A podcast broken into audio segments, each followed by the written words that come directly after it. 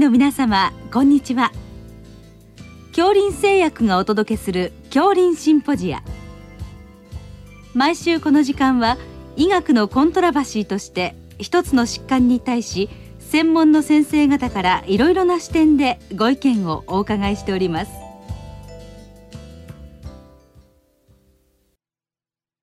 シリーズ動脈硬化性疾患の予防を考えるの6回目。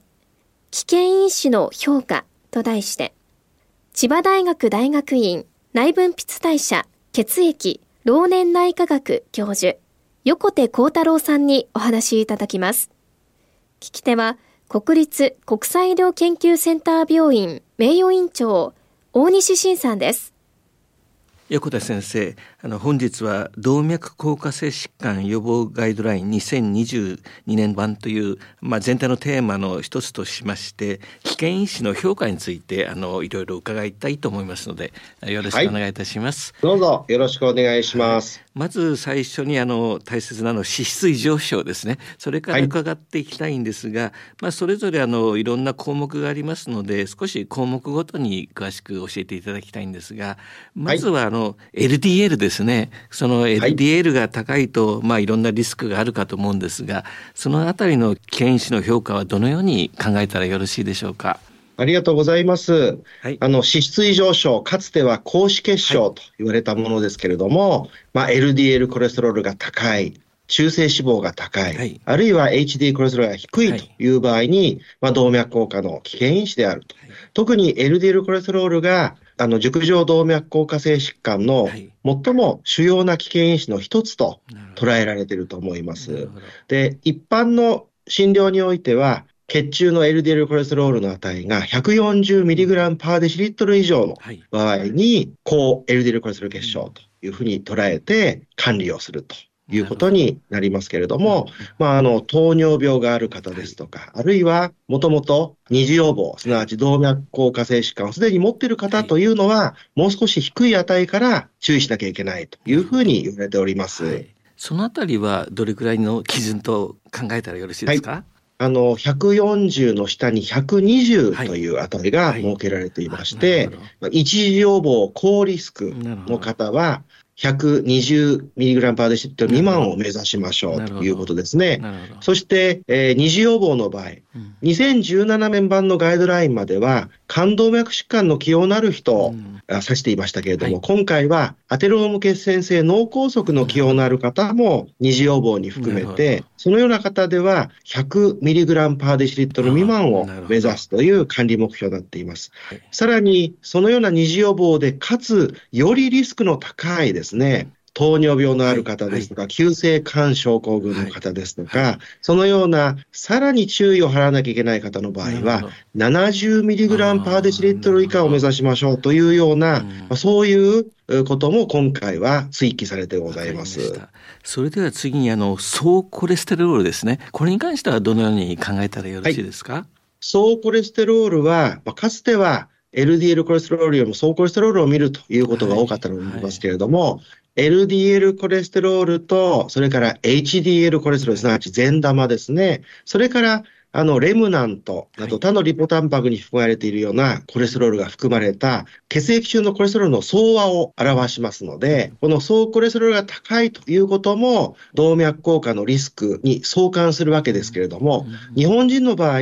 善玉 HDL コレステロールが高い方っていうのが結構いらっしゃいまして、そのような場合にも総コレステロールは高くなることがあります。ですから、総コレステロールだけを見ていると、それほど治療をしなくていい方も治療対象になってしまうことがありますので、最近では LDL コレステロール、あるいは HDL コレステロールと分けて調べることが多いと思います。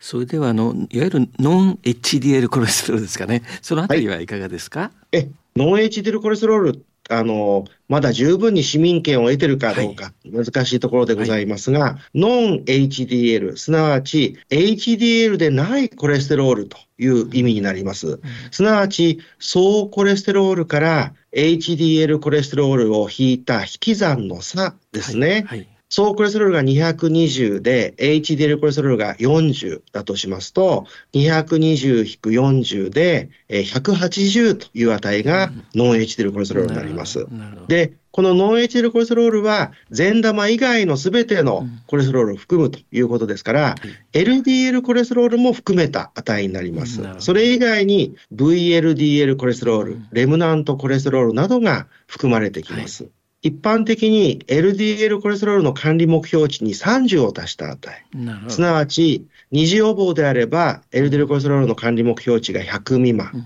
そこに、ノン HDL の場合は30を足した130未満というのが、二次予防のノン HDL コレステロールの管理目標値になります。で、この値は、まず LDL コレステロールが一番大事な目標である。で、LDL コレステロールが管理目標を達成した暁に、次に目指すものとして、ノン HDL コレステロールを下げましょう。特に中性脂肪の高い方で、その診断価値が高まるというふうに言われております。はい。それではその HDL ですね。これはまあ善玉だと言われてますが、まあどのあたりで低くなるとなんかリスクが高まるとか、そのあたりは評価はどうでしょうか、はい、ありがとうございます。HDL コレステロールの正常値は 40mg パーデシ以上と考えられていまして、40を切った場合に低 HDL コレステロール結晶というふうにされています。。で、まあ、これは、あの、肥満ですとか、あるいはタバコを吸うなどということでも下がってくるのでありますけれども、まあ、HDL が低いと、まあ、あの、LDL が正常であっても動脈硬化が進む場合があると。まあ、HDL は、いわゆるコレステロールをあの、体中から引き抜いて、血管をきれいにしてくれる。まあ、そういう働きがあるというふうに言われていますので、一般的には、低いより高い方が動脈硬化に拮抗すると。ただし、日本人の場合は CETP 欠損症などといって、HDL が必要以上にとか高くなるような、まあ、そういう体質の方もいらっしゃいます。一般的には、あの、HDL コレステロールが高いと、まあ、長寿であるとか、はい、むしろ長生きであると言われてるんですけれども、中には150とか200を超えるような HDL コレステロールの方もいらっしゃいます。そういう場合は、多いことが、まあ、必ずしも良いかどうかというのがまだわからないところですので、しっかりその動脈硬化の状態を見ながら、適切な管理をすることが大事だと思います。それではあの中性脂肪ですが、これはあの空腹時で測る場合と随時で測る場合があろうかと思いますけれども、その評価についてはどのように考えたらよろしいでしょうか？はい、おっしゃる通りです。中性脂肪ですね。これはあのこれまでは空腹で測って 150mg パーデシリットル以上の場合に、高中性脂肪結晶、高トリグリセライド結晶というふうに診断しました。はい。で、えー、特にヨーロッパを中心に様々なデータが集積して、はい、特に最近では日常診療で患者さんに空腹で外来に来ていただくということが少なくなっていると思います。うんね、糖尿病の方などは食後に来て採血をすることが多いので、うん、空腹の値が参考にならないと。そうするとですね、やっぱり随時、すなわち非空腹時の値も知る必要があるんじゃないかと。うん、で、今回の2022年版のガイドラインでは、随時で 175mg パーデシリットル以上であれば、これは高トリグリサイド結晶、高中性脂肪結晶に含めようということになっています。まあ、そのぐらいの値から動脈硬化のリスクが高まるというふうに言われてるんですね。ですね。わかりました。それでは次にあの重要な喫煙ですね。このあたりは、まあかなりリスクがあろうかと思いますけれどもそのあたりの評価ですね。そのあたりをお聞かせいただけますか、はい、おっしゃる通りですね。あの喫煙というのは、まあ、冠動脈疾患、はい、あるいは脳卒中の危険因子であるということが確立していて、まあ、たとえ1日1本の喫煙でもリスク上昇が見られるとされています。まあ、タバコを吸う方には厳しい言葉だと思うんですけれども、それその他に腹部大動脈瘤ですとか、うん、末梢動脈疾患の危険因子でもあると、うん、で、さらに最近社会的に課題とされているのが、まあ、受動喫煙の問題でありまして、ね。うん、ご本人がタバコを吸わなくても、周りでその副流煙を吸うことで冠動脈疾患、脳卒中が増えてしまうということから、まあ、社会的な注目が以前にも増して高まっているというふうに考えられます。わ、かりました。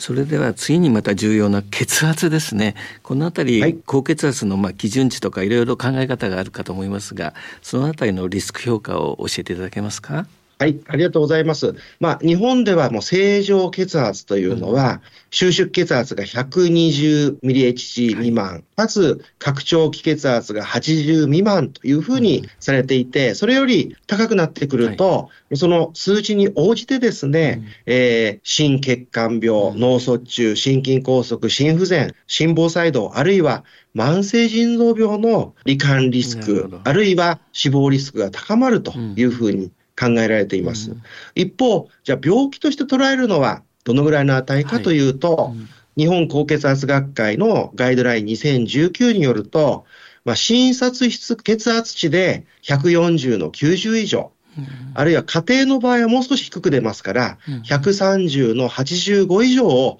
まあ、高血圧の診断というふうにするというふうに考えられていますね。その結果、まあ、減塩というのが一番大事で、うん、あとは生活習慣の管理、そして薬物ということになりますけれども、まあ、75歳未満で、まあ、一般の方であれば、もう血圧は130の80未満を目指すと。で、75歳以上かつ、ある程度、頸動脈狭窄などがあるような方の場合は、まあ、140の90未満というようなところを目指すような管理になっているかと思います。あの最近外来ではかなり80歳代90歳代の方もかなりいらっしゃるんですがそのあたりの患者さんには先生どのようにあのお話しされてますか？まずですね、えー、やっぱりあのその方にその個人個人に応じての管理というのが、うん、特にご高齢の場合、75歳、80歳以上の場合は大事だと思うんですね。うんすね。元気な方、あるいはもうご家族に連れてきていただく寝たきりに近いような方、それぞれ逆に下げすぎることによって、ふらついてしまうとか、転ぶなどということもございますから、まあ、あの、ご高齢のそういう場合には140の90未満というのを目指しつつ、急にそれを達成するというよりはですね、150、160を超えないようにしながら、緩やかに管理していくということが大事なんではないかなというふうに思います。ということですね。本日あの重要な話をメーカーに解説していただいてありがとうございました。どうもありがとうございました。シリーズ動脈硬化性疾患の予防を考えるの6回目危険因子の評価と題して千葉大学大学院内分泌代謝血液老年内科学教授、横手幸太郎さんにお話いただきました。聞き手は、国立国際医療研究センター病院名誉院長、大西晋さんでした。